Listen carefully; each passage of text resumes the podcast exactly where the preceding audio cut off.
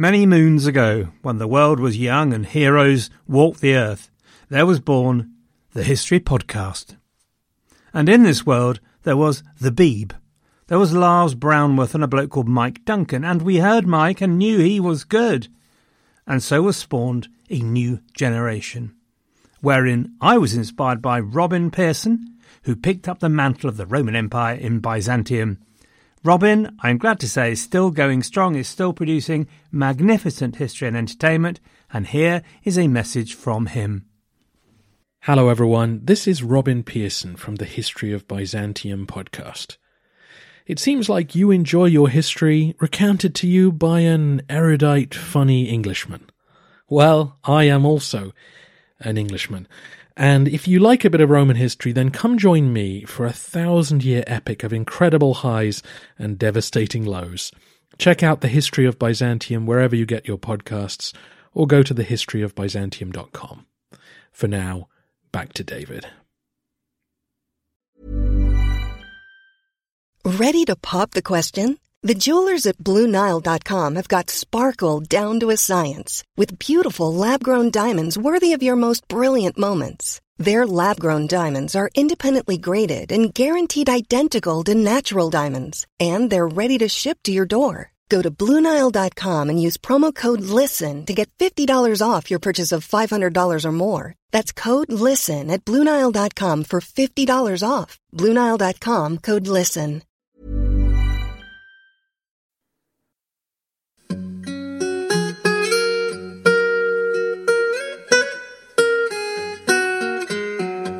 Hello and welcome to the History of England, episode 113 Fashion and Clothing in the 14th Century.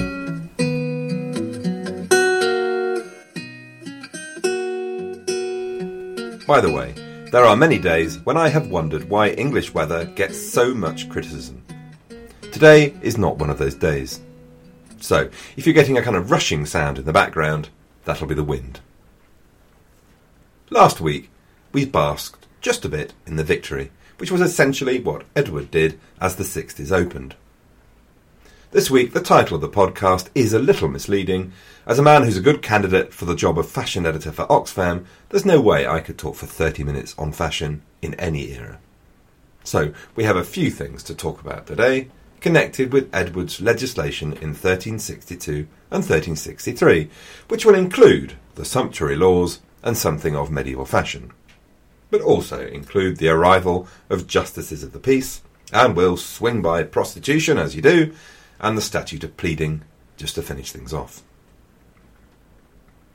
There's little doubt that Edward's view in the 1360s was that he should enjoy the fruits of victory and be celebrated, lauded, and magnified wherever he went. It's equally clear that while a lot of people wholeheartedly shared the view that Edward was something of a demigod, they also now confidently expected that the wages of victory would be an end to all that wartime taxation. And for much of the 60s, Edward was able to indulge them. After all those ransoms, he was not short of the bob or two, and although he made it quite clear that all those ransom payments were part of his own personal account, and not to be spent on official business, it did at least mean that he had no need to ask for money to maintain the royal household, which did help the relationship with Parliament. Parliament also hit him with quite the stream of demands for legislation in the form of petitions.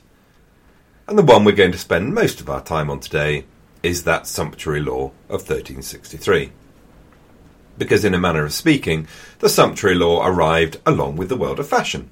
I exaggerate for effect, of course, because of course there's no one date we can point at for the arrival of such a thing, but during the 14th century there comes about much, much more variety and range in what people wear. The sumptuary law itself, though, was born more of a general horror of social change. As we've noted before, Edward was anything but a social radical.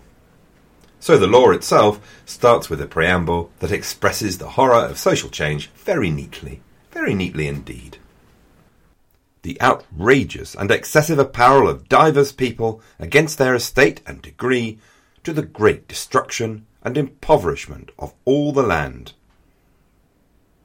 Even better is the Elizabethan law, which, although being not for a couple of hundred years yet, expresses the same sentiments. The excess of apparel and the superfluity of unnecessary foreign wares, thereto belonging now of late years, is grown by sufferance to such an extremity that the manifest decay of the whole realm generally is like to follow, by bringing into the realm such superfluities of silks, cloths of gold, silver, and other most vain devices of so great cost, for the quantity thereof, as of necessity, the moneys and treasure of the realm, is and must be yearly conveyed out of the same, to answer the said excess.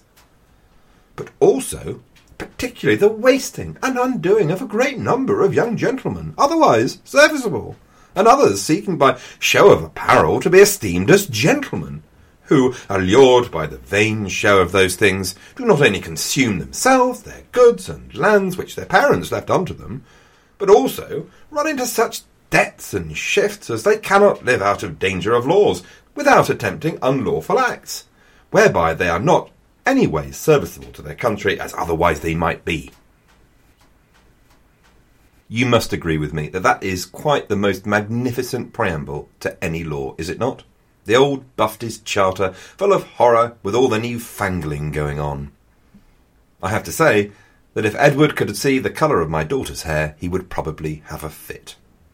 But just as the working man had been told they must stick with the wages they'd always been used to in the Statute of Labourers, now here was the same message handed down to them about what they ate and they wore, and not just the working man as well, merchants, knights, gentry, indeed, everyone. The law is pretty specific. There's really no messing about trying to protect people's sensitivities or sugarcoat the pill. I have put a summarised list up on Ye Old website, but here are some examples. By the way, when you see Ye on all those shop and pub signs and things, are you aware of the fact that actually people are just mistaking the now defunct letter Thorn for a Y? Thorn used to exist as the TH. So there you go. Fab fact. Anyway, the sumptuary laws. Your lord's servant was to have meat or fish only once a day. And they could wear clothes, you'd be pleased to hear, but the cloth they wore could be worth no more than two marks and there's to be nothing of gold, silver, or silk. A yeoman could splash out a bit more, two pounds, but still no silver or gold. And if they went for a bit of fur, they could use rabbit, cat, or fox. If they happened to meet an ermine on its way home, they should just ignore it, rather than bashing it over the head and sticking it round their collar. Knights and squires should do exactly the same as it happens, though they could wear silk and silver and they could wear miniver. Miniver, as you may know, is the fur of a stoat. If someone asks you what the difference is between that and the fur of a weasel, tell them it's weaselly recognised because it's totally different. Boom, and if you will, tish. And so the list goes on. Really careful definitions of how much these people could wear to make sure we don't get confused about people's station in life and that no one gets ideas above their station. Merchants and townspeople have their own set of rules, which mainly reflect the different structure of their finances, but also seem to suggest something of a ceiling to their ambitions. If you're a merchant with a thousand pounds worth of goods and chattels, then you get to be equated with a knight of two hundred pounds worth of land and rent, the lowest rung of knight in the laws. So there's just a hint of a suspicion that if you're in a town, you are NQ or OCD, not quite of the same social level but I could be making that up. However, even magnates and barons had to be careful. There were some clothes reserved for royalty, such as ermine fur. Grand ladies could wear jewels in their hair and so on, but not sewn into their clothing. That was a royal prerogative only. Given all of this, it's ironic that the 14th century really is a turning point in the world of fashion. Clothing changes more quickly in England than in any preceding century.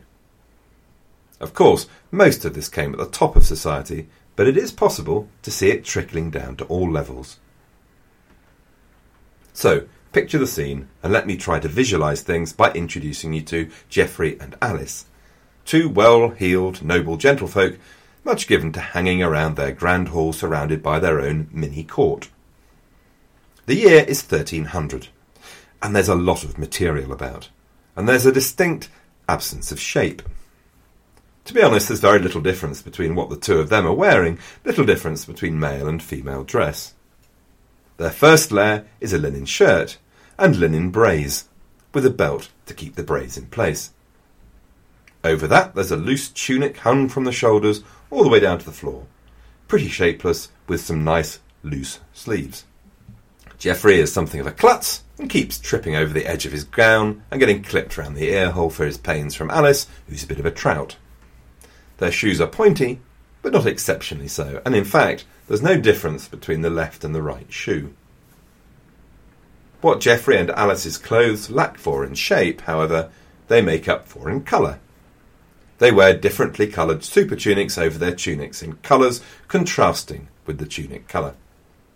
Geoffrey's super tunic has shorter sleeves so that he can show off the nice collar contrast. Alice's has no sleeves at all. Alice has done her very best to scandalise society with the sumptuousness of her mantle, but that's as far as it goes. As you look around the hall at the other people with them, you know that this pair are posh, but really only by the quality of their clothing, not by its style. Their entourage is dressed pretty much in the same way. Every bloke, including Geoffrey, has the same hairdo as every other bloke, reasonably long flowing locks in a style set by the king. Alice, meanwhile, has gone for one of the surprisingly unattractive options on offer. She's sporting a wimple, which really doesn't have much to recommend it, material covering the neck and chin, and a veil over the hair. On the tables, stretching away from the Lord's table, as they have their main meal of the day, there's really not a lot of difference in style between Geoffrey and Alice and the estate workers. Now, thirty years later, it's 1330, Geoffrey and Alice have gone to visit their son Richard, who's something of a rising star at court, and his wife Matilda. Richard and Matilda have discovered the button. Pretty much unknown in England before, they are both very, very excited about this invention.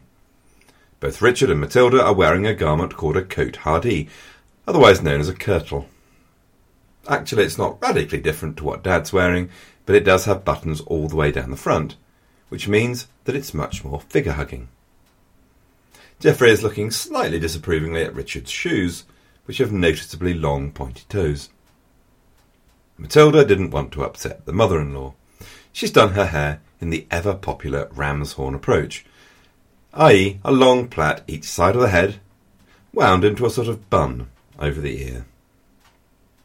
Now, my knowledge of hairdressing could be written on the inside of a ping pong ball, but I'm guessing that's just like Princess Leia a few millennia later. As far as clothes are concerned, she's dressed pretty much the same as Alice, in the sense that she has a loose surcoat. But now it's covering a tightly fitting tunic. And she's pushed the boat out in some ways. She's gone hell for leather for the latest craze, which is heraldic designs. Her surcoat is brightly coloured and cleverly embroidered with the family coat of arms. And her gown has a noticeably lower neckline, showing a suspicion of shoulder, and finally, she has rather long hanging sleeves. Now we're going to go forward still further to 1360 and see Richard and Matilda visit their own son Henry and his wife Blanche. There's a certain amount of trendiness going on. Henry, in particular, has figure hugging clothing that really shows off the contours of his body. Blanche has tight sleeves for her under tunic with buttons all the way up to the elbows. Over that, for her super tunic, she's wearing massive sleeves with dramatically dragged edges that go pretty much all the way to the floor. She's wearing an heraldic design with some pride and has a jewelled belt.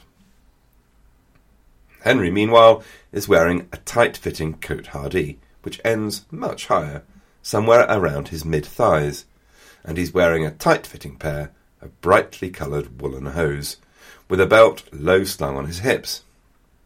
Matilda looked at him critically. Henry had acquired the family tendency towards porkiness, and seems to have slimmed up dramatically since last time they met, which is not an occasion for congratulation, since Matilda suspects it's just that her son has taken to wearing a corset. As they're greeted and led up to the main table for lunch, Matilda's eyes are on stalks, and her husband's jaw knocks gently against his knees. They've spotted one of the younger squires with his back towards them, talking to another squire, and he's a young man with an eye for fashion. He's wearing party coloured clothing, top left and bottom right red, and the opposing sides yellow. He is wearing the most outrageous pair of shoes, the infamous Krakow style, freshly imported from Bohemia, 20 inch toes so long that the lad had not only stuffed them with moss, but also actually tied them to his garter, otherwise he'd trip over them. But that's not why Matilda's eyes are on stalks. No, the problem is that she can quite clearly see the outlines of the bottom of this young man's arse. He's wearing a pair of tight woolen hose, and his doublet, a form of padded cote hardie, is not just figure hugging, it's practically non existent, failing to come all the way down to his buttocks. In fact, this is called a paltock, a doublet where the hose are actually sewn directly into the lining of the doublet, rather than having his hose held up by his belt and brace. By the way, all parents out there, do you or have your children at any time worn the offence against all truth, light, and justice called the onesie, otherwise known as a grown up romper suit? If so, there's a precedent. In the Middle Ages, those hose might also be given leather soles, so that there was no need for shoes indoors. Anyway, when the young man's companion turns round, Richard's jaw heads further on south towards his toes. The young man is wearing a court piece, a doublet so short that you can not only see the bottom of his buttocks, you can see the complete wedding tackle through the brazen hose. Cool fact a crocodile can't stick out its tongue. Also, you can get health insurance for a month or just under a year in some states. United Healthcare short term insurance plans, underwritten by Golden Rule Insurance Company, offer flexible, budget friendly coverage for you. Learn more at uh1.com. Even on a budget, quality is non negotiable. That's why Quince is the place to score high end essentials at 50 to 80% less than similar brands. Get your hands on buttery soft cashmere sweaters from just 60 bucks, Italian leather jackets, and so much more.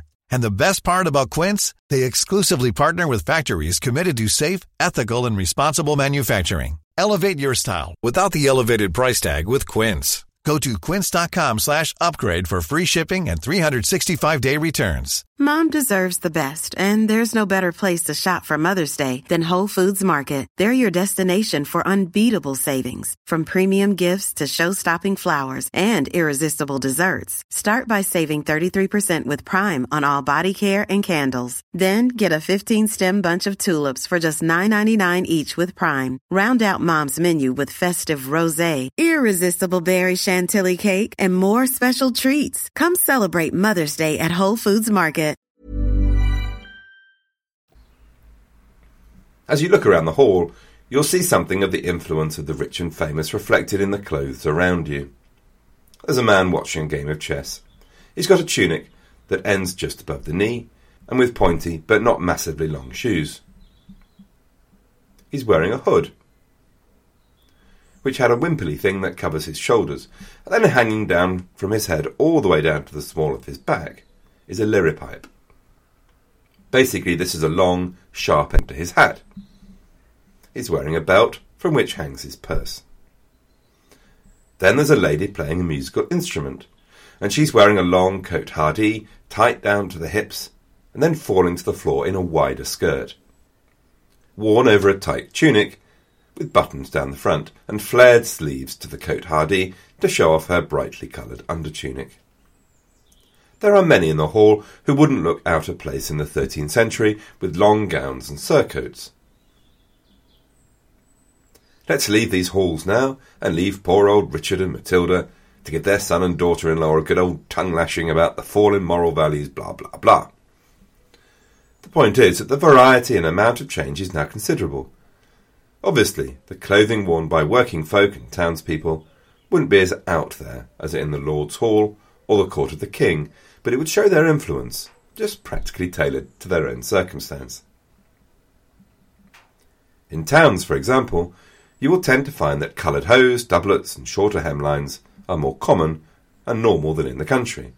Merchants' pictures show delightfully rakishly folded and wound up hoods. And meanwhile, the change keeps coming. The chroniclers are predictably horrified.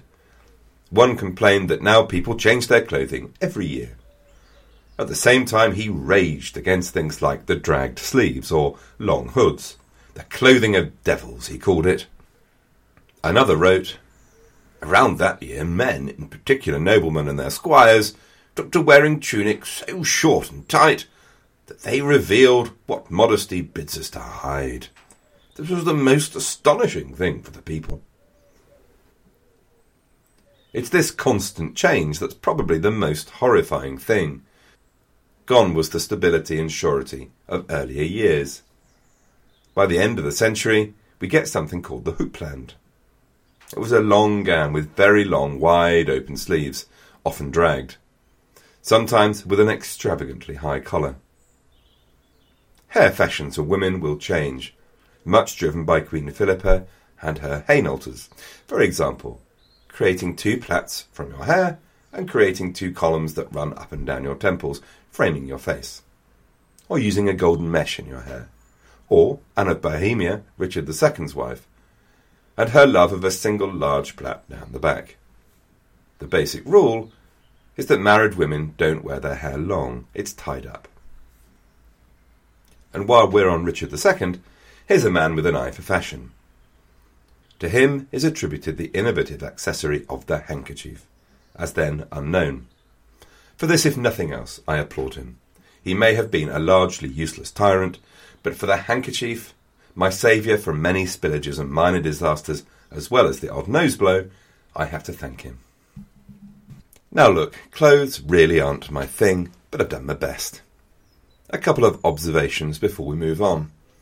Firstly, it's interesting that by and large, it's the blokes who are hanging out the plumage.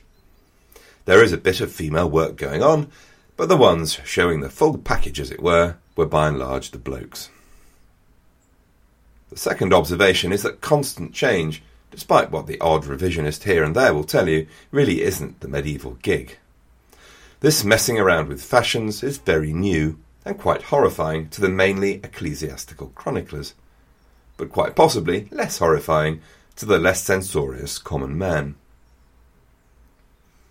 Finally, back to the original theme the power of clothes to distinguish your background and class for royalty and the magnates, as the sumptuary laws made perfectly clear. Clothing was a way of making it quite plain who was who. So when you hear that a peasant was allowed to wear only blanket or russet, you need to compare that with, say, Edward. Here's a description of Edward's clothing at a random event. Note that scarlet is the highest quality cloth, often from Lincolnshire, rather than a colour.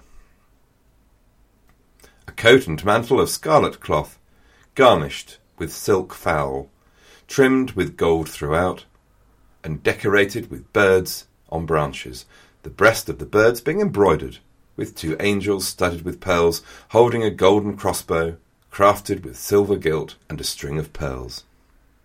Now, we might suck our modern teeth in, in disapproval, shake our heads at the richness, cheek by jowl with poverty, and wish that Edward had sold a few of those pearls to set up a few cottages with a decent patch of land. But context is everything.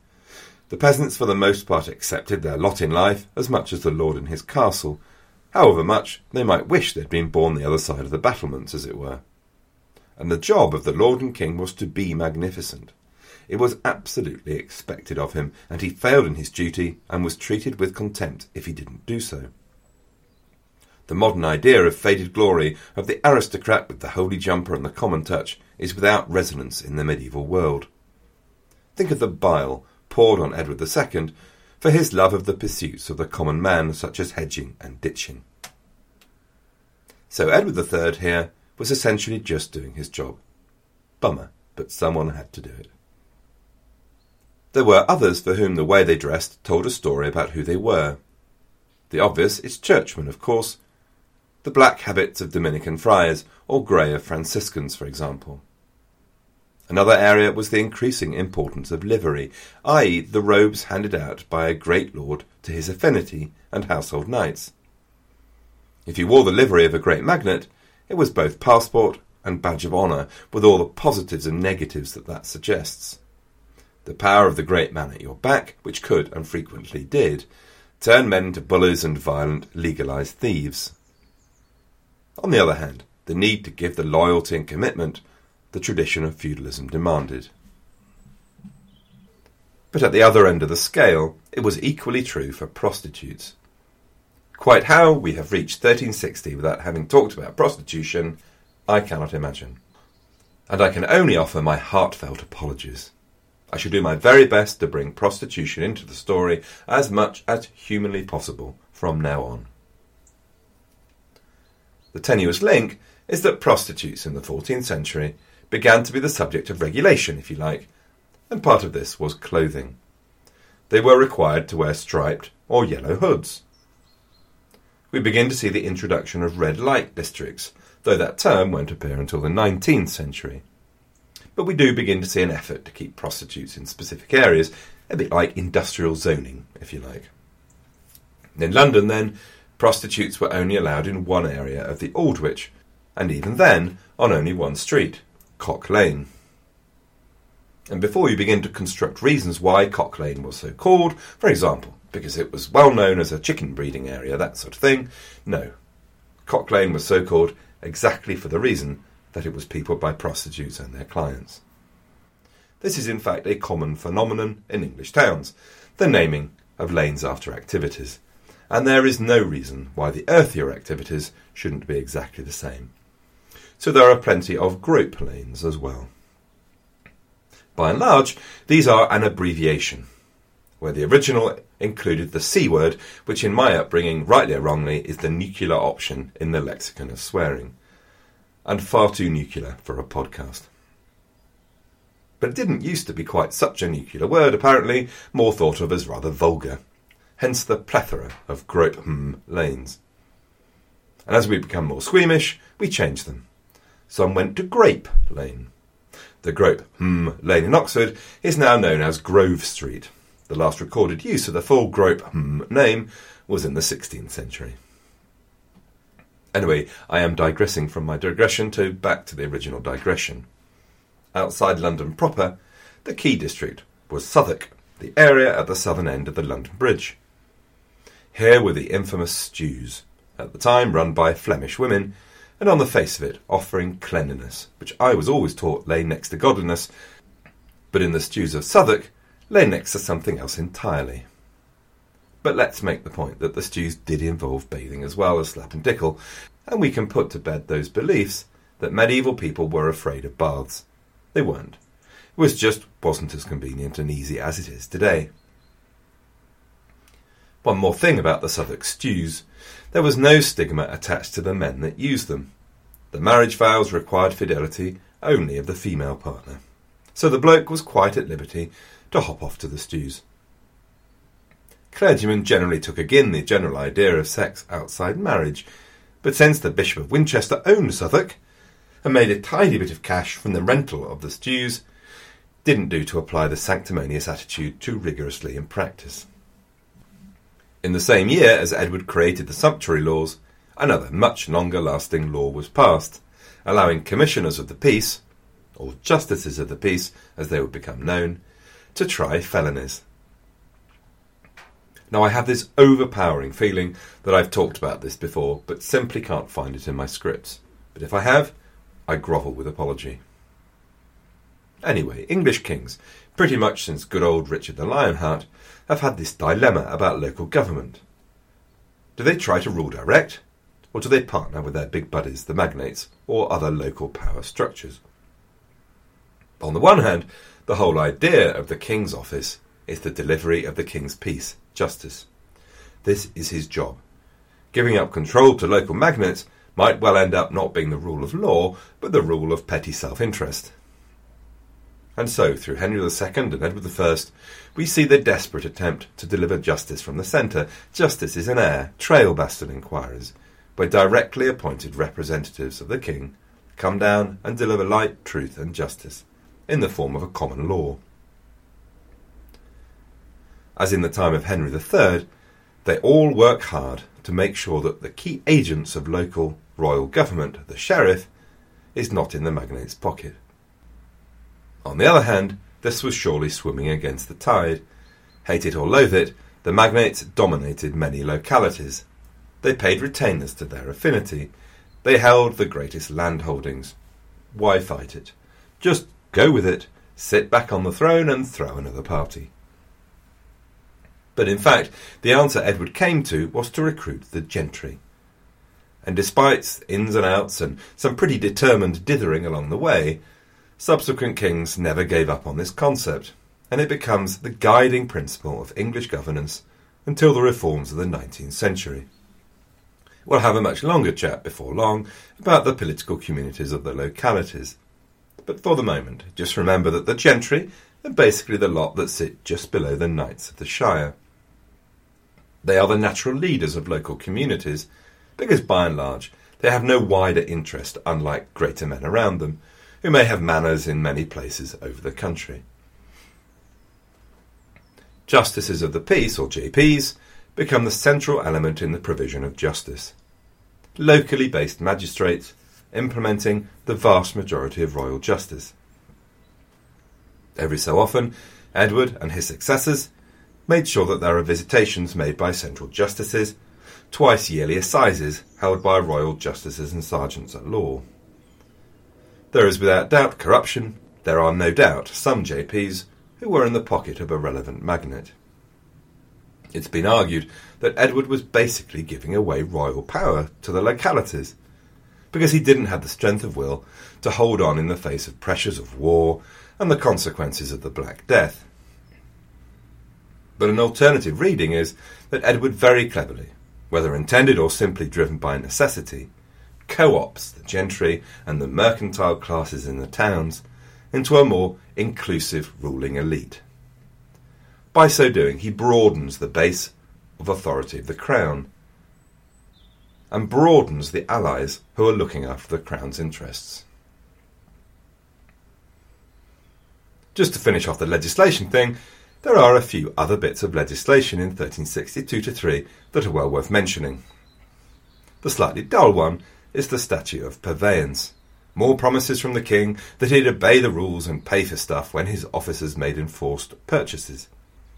Really, it's only relevant in noting that purveyance is a constant irritant and a constant cause of conflict, and will remain so for many centuries yet.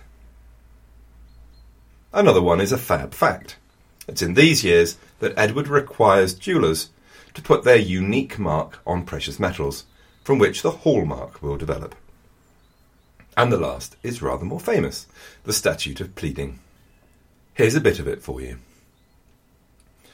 Great mischiefs have happened to many people of the realm because the laws, customs, and statutes of the realm are not commonly known, because they are pleaded, shown, and judged in the French language, which is too unknown. From now on, then, English would be the language used in the courts, back from the dead. From here on in, English is on an inexorable march back to dominance. Already now Parliament is opened in English, and although the language of the court remained French, all the greatest men spoke English as well as French. Wycliffe, Chaucer, Gower are all on their way. So watch this space. Right, I think that's enough for now. It just remains for me to thank Andrew, JD, Gwen, Elizabeth, Ian, David, and Roy for your very kind donations and to thank everyone for listening. By the way, comments on iTunes are, of course, always wonderful to see. I really love them, and sometimes also for what people call themselves. So, thanks to Cuthbert Two Cheeks, for example, whichever cheeks you're referring to. Very kind. Good luck and have a great week.